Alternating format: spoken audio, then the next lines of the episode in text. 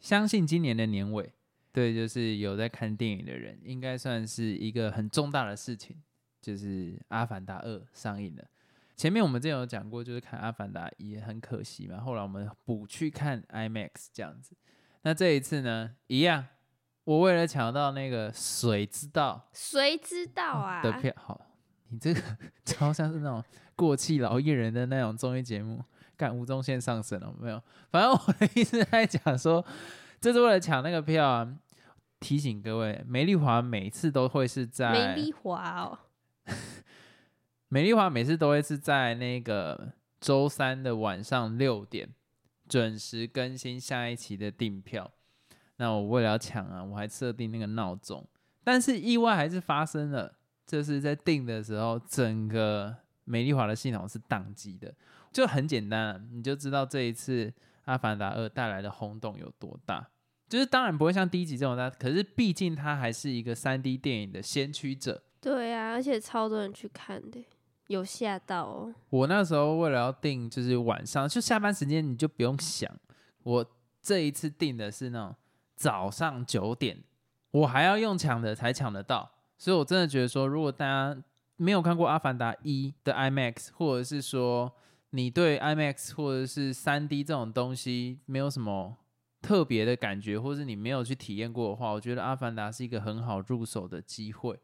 我第一次接触到 IMAX 是那个《创光速战记》，你应该没有听过。反正就是他们会在一个摩托车上骑，然后那摩托车就很多光圈，这样很像是那种八加九在骑，可是很很有现代感。然后他们会互相丢武器，这样。反正它是我记得是什么小说改编的吧。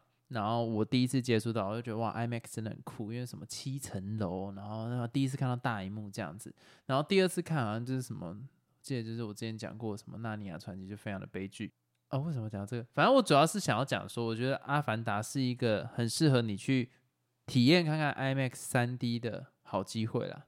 而且我觉得这一次看那个《阿凡达》，我觉得水世界很好拿来做三 D。怎么说？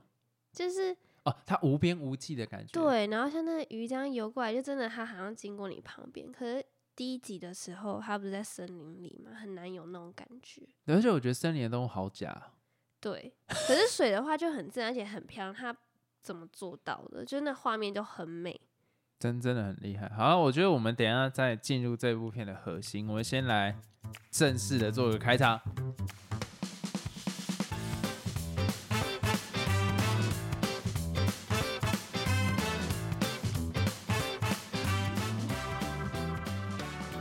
那这边就来说一下，我们现在就是有一个活动，你可以到我们的现实动态那边有一个听众福利。这个听众福利呢，就是可以上一堂免费的英语课程，然后是跟 Tutor ABC 合作的。然后我要讲什么？没有，就差不多这样子了。你确定要这样结尾？没关系啊，这样才自然嘛。相信 Tutor ABC 的专业，我也不用多说，就师资好嘛，然后课程内容又很丰富。那这个业配专业吗？不要这样讲，你实际去上一堂就知道你的那个英文的口说会进步的多快。因为我跟 Golden 就是有在那边上过课，是有经验的。对，然后就推荐给大家，然后希望大家都有一个美好的圣诞节，跟这有什么关系？就是有一个好的体验啦，我就是推啦，国外啊。哦，你第一个要学会的就是那个 Merry Christmas，不知道要接什么，那我们就来回答一下听众的问题。啊，是不用自我介绍，你那连续第二集都不讲。哦，对对对对，大家好，我是老陈，还有 Golden，很抱歉我们上一次忘记自我介绍了，有时候就会这样录到一个太嗨，然后忘记要录开头，所以我们第一个听众他是问我们说。啊！你们打不打算加入字幕啊？我试着练习中文啊，有时候不知道一些词汇。这种口气，他说你没有这意思。好，那我再我正经。他说：“你们打不打算加入字幕？我试着练习中文，有时候不知道一些词汇。那我这边呢？哎，有有时间、有闲钱、有能力的话，我当然会想要做这件事情。可是，其实上字幕非常的繁琐。”对，那我会希望征求志愿者，我们可以上 C D 字幕了，可以帮我们上。不是啊，我的意思在讲说，嗯，目前现阶段是真的没有办法了，因为有正职要做嘛。那这个就是有一点像是我跟老陈做个记录这样子，所以我们应该不会特别去做这件事情，除非它有一定的经济效益或是规模的时候，我们才会去做这件事。比方说，它能带来给我们很多的钱钱，那我就多的资源去投资在这里面，剪精华，或者是说弄动画、精华动画，或者是上字幕。可是那在那在有这个经济效益之前，我们是不是暂时没有办法做这件事情的了？毕竟 想要钱钱，毕毕竟需要钱钱。毕竟不符合这个效益嘛。对啦，就太以以一个经济活动就有点困难嘛。我我想做的很多，可是就是目前真的是没有时。你是 money，就还 没有那个钱可以去做这件事，也没有那个时间啊。那个，那我会觉得说，你就可以先听啊。那假如说对哪边比较不懂的话，你也可以特地对直接问会比较快。当然我知道，因为像我以前有在玩二 K 的时候，就是二 K 是一款篮球游戏，先讲一下。然后老陈那时候他刚玩，忽然就还蛮会玩。好，这个我们等下之后再讲。现在刚好带到就要讲，不然等下就忘记。反正老陈玩游戏很有自己的一套，而且很快就可以上手，连二 K 哦。大家要想，你如果要介绍你自己的女朋友打二 K 这个游戏，是有一定的难度，挡拆、过人、阿雷 U，你这都很麻烦。但是老陈居然能学会个七八成，我对他是带着 百分之百的敬佩。好，就大概这个样子哎、子。我要继续讲啊！我要告诉大家我是怎么玩的，乱按就对了，就狂按，然后一直按那个什么换选手的那一颗键，就是跳到他前面，然后就是狂按那个拦截拦截，然后你就可以成。自由生都是这样讲话的，我跟你讲，就我跟你讲，你就是看过去，就是会背起来了啊。那我说啊，要怎么看过去？我跟你讲，大家把他话听一听就好啊。我刚刚到底在讲哪里？为什么会提到这一块？啊听 OK，众说不会打字幕，就是我之前在玩二 K 的时候，那个时候他可以连线嘛，然后我就跟一个法国人，然后那时候就很希望能跟法国人，然后甚至一起练英文，但是我觉得或许他的中文程度没有到真的非常好，那他问问题也比较困难。可是我会觉得说，你就慢慢听，慢慢听，慢慢听，慢慢听，慢慢听，慢慢听，慢慢听，慢慢听，你就会听懂。像我最近也在听英文的 podcast，有一些像是什么 Wall Street Journal，就是这这种，它有一定的难度，可是听过去嘛，就先听过去。那你如果真的觉得有很困扰的地方，你试着问，那你的那个那叫什么写，就是听说读写嘛，你的写大概也会进步了。我会觉得字幕并不会是一个最好的方式，当然未来我们会想要做，毕竟华人就喜欢看字幕。那毕竟我们也蛮多就是国外的粉丝。哎、最尴尬。真的啦，很多那个马来西亚的朋友，阿里嘎多 this name，为什么不要是讲？乱用啊。好，等一下等下，下一则，下一则。下一则他是说很喜欢老陈跟勾蛋的谈为什么 不要抽臭好不好？你没讲，我没注意到。呃，我特别澄清哈，G O R D O N，OK，、不是 D N，那是 Gordon，不一国样。蛋哦。国蛋也是 Gordon，好，不好，重要。好也好。我自己也是一位刚起步的播客，想请问有没有机会跟两位创作者请教怎么录制两人谈话的 podcast？啊、好问题，我还蛮喜欢他这个问题的，因为他已经开始在做了嘛。那我会认为说，他应该是自己在尝试单口的时候，可能会觉得说，哎、需要一个有一点像是墙壁的角色，他可以抛接球啦。那你如果需要录制两人的 podcast 的话，我会觉得对面那个人先找一个人来一起录，这他妈废话是不是？那你可以看你的面向是什么。假如说你是希望做像是朋友之间的 podcast，那我觉得很简单，就是很自然的把你跟朋友之间平常在聊天的内容就录下来。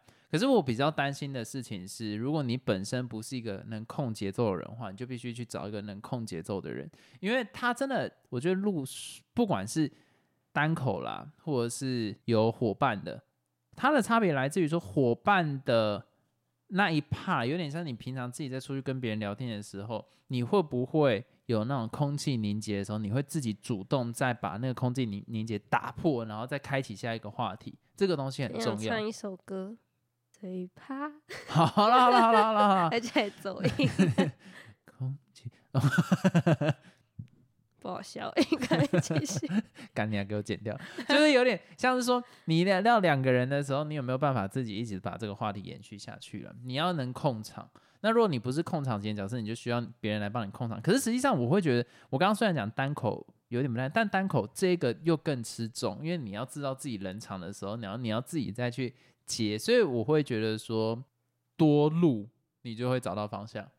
我反而不会说有什么特别好的方式，就是两个人的 p o c a s t 一定会很顺，因为像我跟老陈一开始录的时候，其实就是在尝试，大家可以回去听最早，诶，搞不好我们最早就还不错，不要去害怕这件事情，就是你可以多找不同的来宾去试看看那个火花嘛，啊，剪完不行那一集就不要上啊，然后你自己在录的每一次的过程中，你就可以抓到那个节奏跟你想要带的走向，就是你的话题要怎么样去带。可是我真的就会觉得说，你你这个东西要一直去试，你试了才知道，不试都不准。因为自媒体嘛，根本没有人知道什么样子的东西会红。像我们最红的那一集，我也不懂为什么那一集会好，因为那一集我跟老陈吵非常严重，就实际上录的过程非常多状况，前面有讲过，嗯，但是效果反而是最好，所以我会认为你就是一直去录，录到。你觉得 OK，或者是其实都是一个一直在反省的过程，一直在反省。反正就是要试过啊，然后每个人都尝试录录看，因为不一定你可能平常跟他很有话聊，然后就要录 Podcast 的时候，然后就尬掉了。对，因为有些人不习惯有一根堵在他的嘴巴前，有些人不习惯麦克风在嘴巴前面啦，就是会觉得说。不太自在，所以真的就是看你的状况。那你假如说麦克风在你前面不太自在的人，你可以换电容式的麦克风嘛？就是这个这东西都有很多方法可以解决，可是你真的要去试了才知道。所以就大概是这个样子。那我觉得如果你试了，你真的有更细上面碰到的问题，就比方说，哎，我要怎么样去想对话的主题、对话的内容，你可以再跟我们说。可是我会觉得，单纯以现在方向还很大的情况底下，你就先尝试看看比较好。那在下一个听众，他是说完全同意，就我们之前有一集在聊选举吧，是的，然后就有提到说，哦，有些政治人物很喜欢拿小朋友当什么悲情牌，就可能放他小朋友的声音，说什么支持几号几号，或者什么妈妈妈妈撒小的，不要妈妈妈妈，那个很明显在凑哪一个，然后他就说完全很同意那种用小朋友来拉同情票的广告宣传，很讨厌。在这个点上呢。我会觉得，其实我一直在觉得政治是一个很奇妙的东西啦，就是你不去管它，就会影响到你；但你去管了，你自己就会越来越生气，因为觉得上面都是一群低能儿。可是我近期来讲，我对政治的看法也开始有一点点微妙的变化。嗯，我会到那种什么公投，就是就是他什么什么公投议题什么东西，我会去看他们现在有什么议案，就是有想要去提倡什么，那我会觉得说。在这个点上可以积极参与，你可以不要积极参与任何政党，因为就是就是现在很那个就不要多讲。可是我会觉得说，你可以积极去参与各种政治的嗯提倡，或者是说往更好的方向的议题的时候，你可以去了解一下。像最近的平均地权条例，就就酷嘛，你就是去去了解一下，并不会不好。对，然后我觉得啦，了解政治的好处在于说，你对这个社会会有更多的。同理，同时你会有更多的共融感，就是你要怎么样让这个我们居住的环境变得更好。可是副作用就会是有一种心有余力而不足的感觉，就会觉得怎么那么多智障也可以出来选？是的，然后现在在上面那些智障到底在想什么？我没有在凑哪一边，就是都都都都都是嘛，就觉得很荒谬啊，什么什么鬼的那种感觉。对，但是你知道，我最近也在想一个。事情就是在说，我到底是多数还是少数？你懂那个意思吗？嗯，就是像是我们年轻人觉得最在意的点，就是居住正义嘛。那居住正义在整个台湾的公约数来讲里面，它到底是不是一个主要大家会在意的事情？搞不好在我们爸妈那一辈，觉得居住正义关我屌事。他们因为当初已经有买房子，所以还好。如何如果是那种可能到现在是都在租房子，可能也会很在意。对啊，可是这个时候，假如说以国家的公共政策来讲的话，他就会来看说平均有房的人是多少嘛，所以我就会认为说，到底自己是多数还是少数。所以，我我觉得坏处是你去了解公共的议题，但是你心情不要被影响，不要去跟任何人比较。像最近有一个新闻出来嘛，台湾人均薪六万嘛，嗯，哎呀，均薪六万嘛，啊，很高嘛，我前年好像才四万多吧，我记得，什么到六万了，OK。哎、为然后什么看到是五万呢、那是昨去年吧？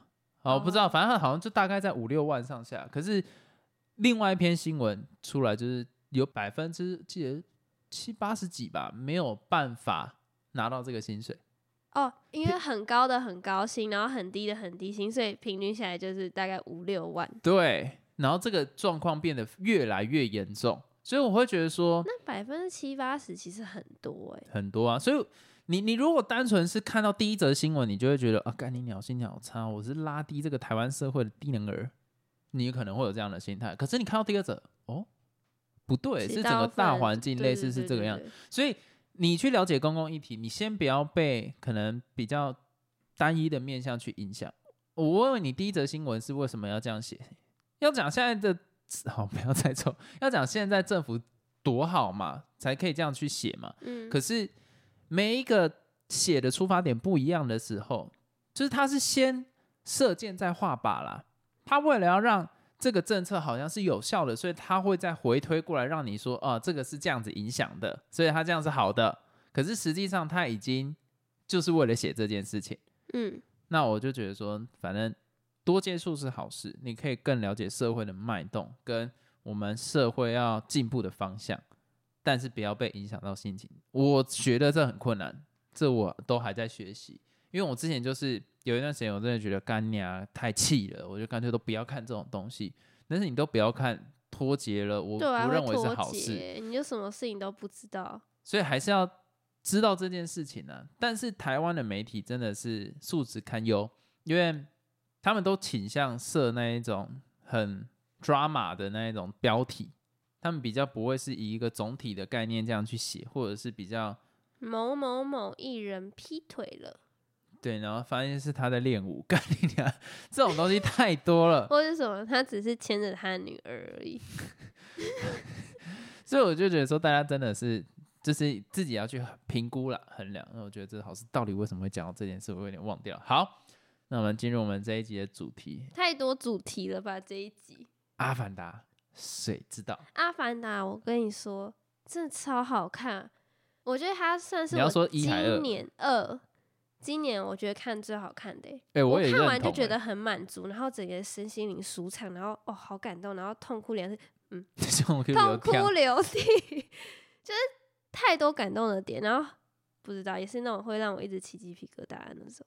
我我先讲一下，因为我没有看这个导演的上一个，就是他最著名的作品是《铁达尼号》，对啊，我哦，那是铁达尼号的导演，就是詹姆斯卡麦隆，这是这个这个的这个导演，你竟然没有看过铁达尼号？你有看过？当然没有啊，但是你不是从小就看电影的人吗？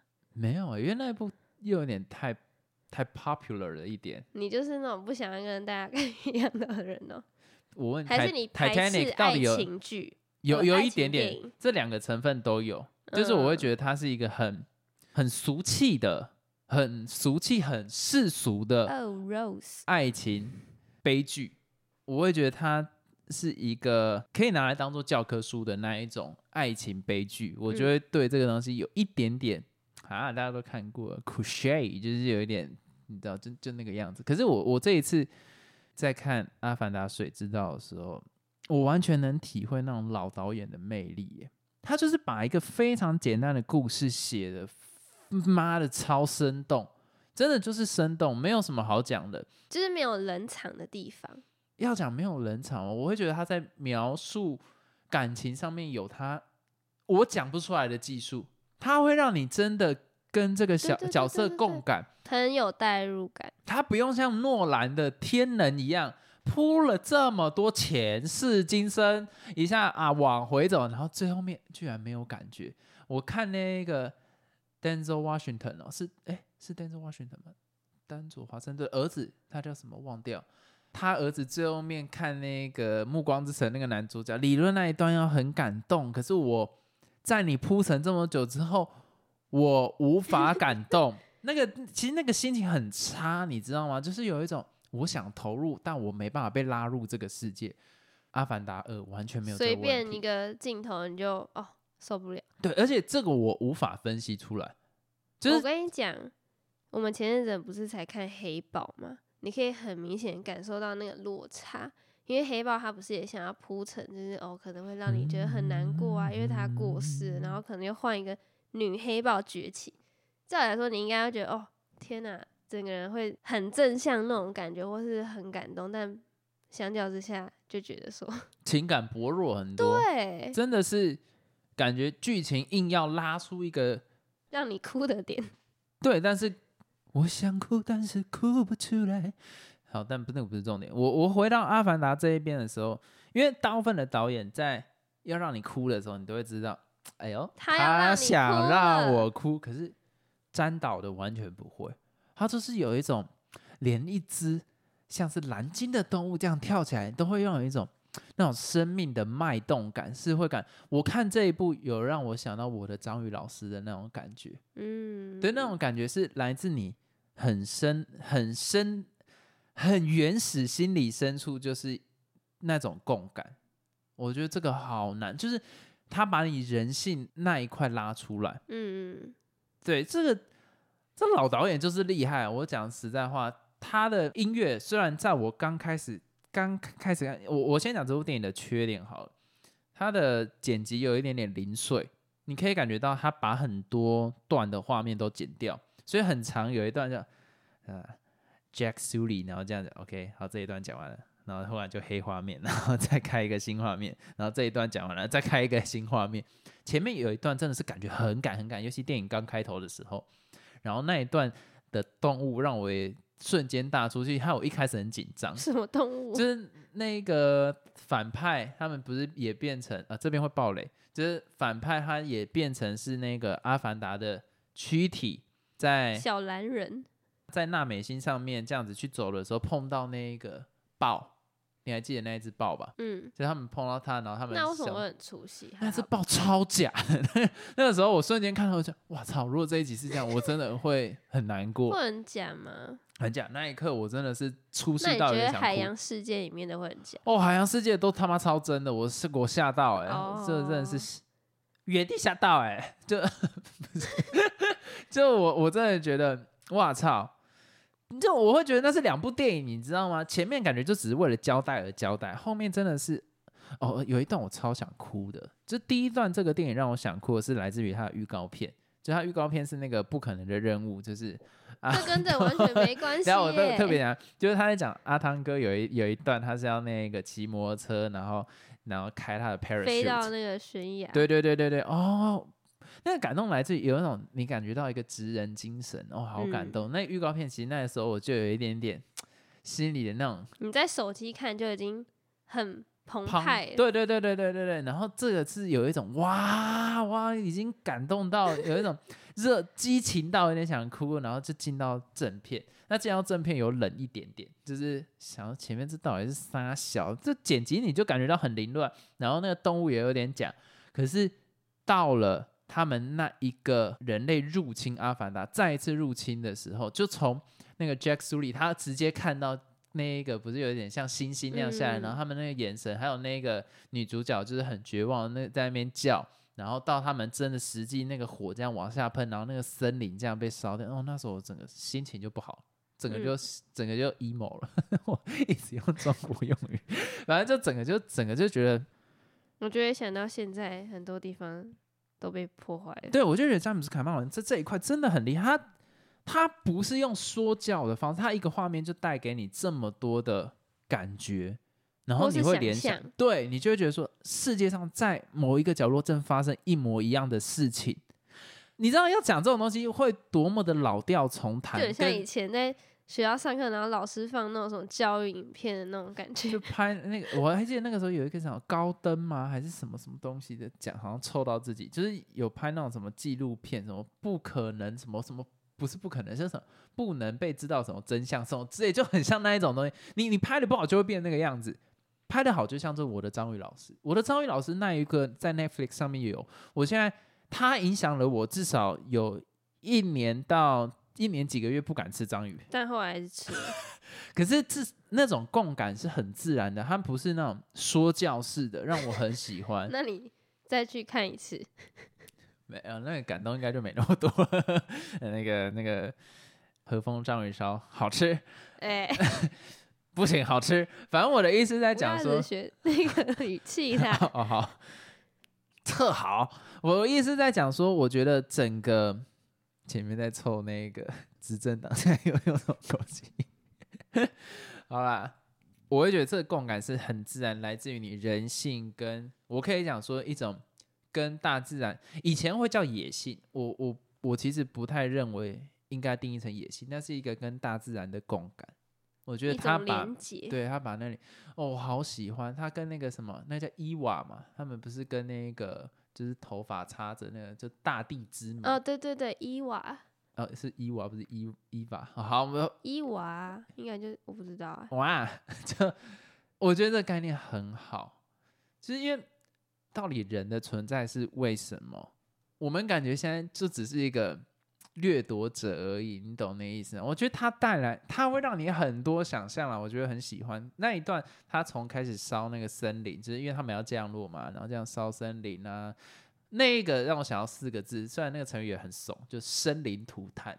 嗯，有有那个感觉，然后到后面那个后面，其实我就觉得他就慢慢先把整个的 scope 拉到他们自己的家庭里面，他们一群要离开原本的部落，为了不要影响到自己的部落嘛，他们跑到另外一边寻求庇护，然后开始着重在，其实我觉得他的角色，他那一段是从家庭到一个你要怎么融入一个新的部落，我都觉得。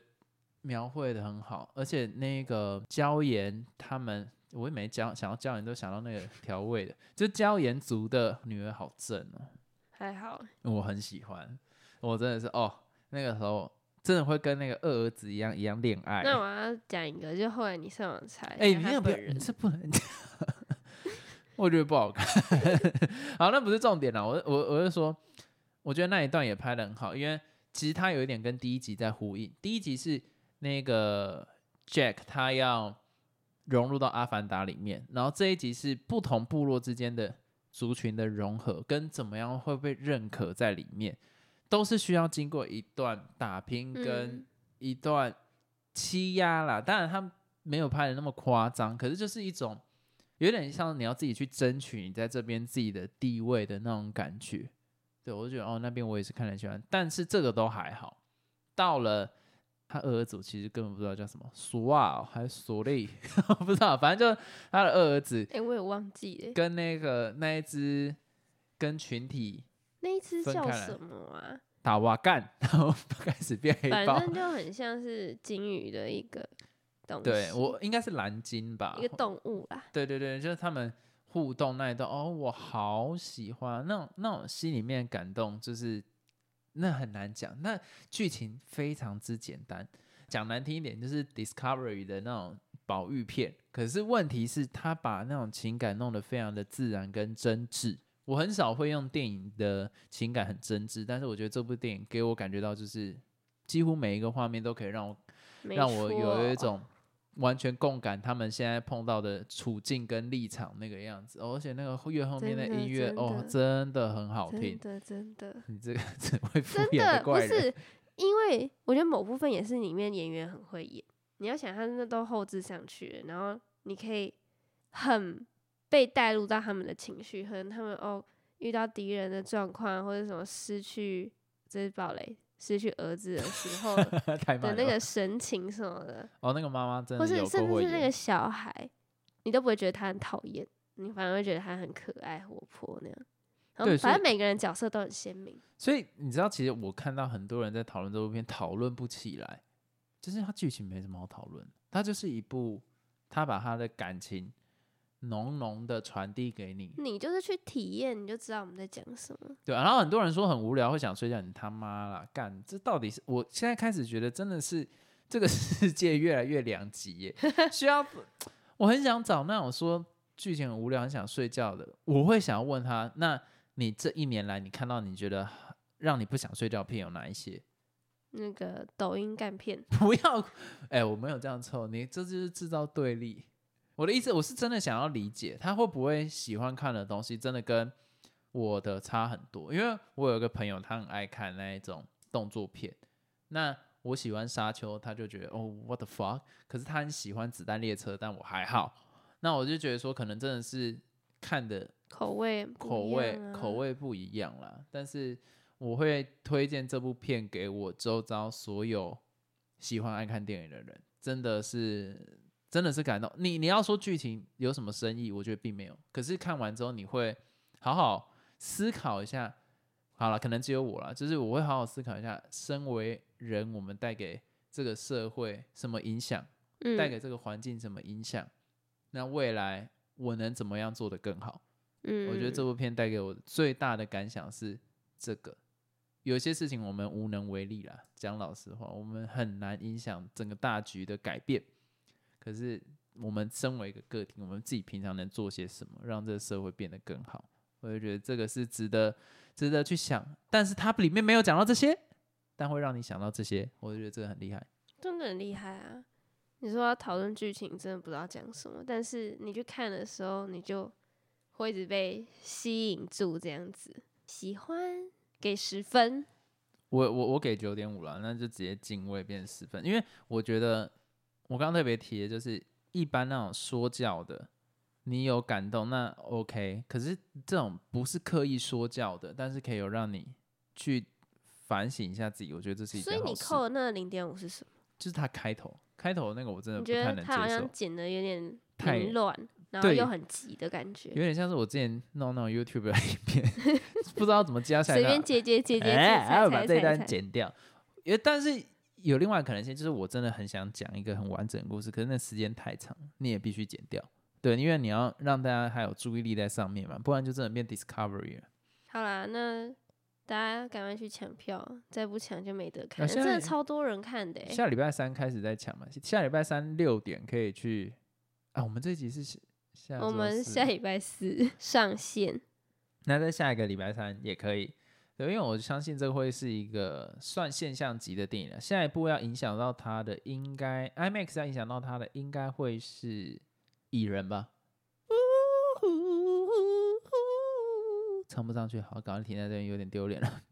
好，那我们这一集到这边结束了。如果有什么想对我们说，是给我们一些建议，都可以在你问我答听众篇里面有一个表单、诶哦，对 表单，是表单。然后你在那边留言，我们就会在之后的 podcast 做回复。大家再见，呃，再见，拜拜。拜拜。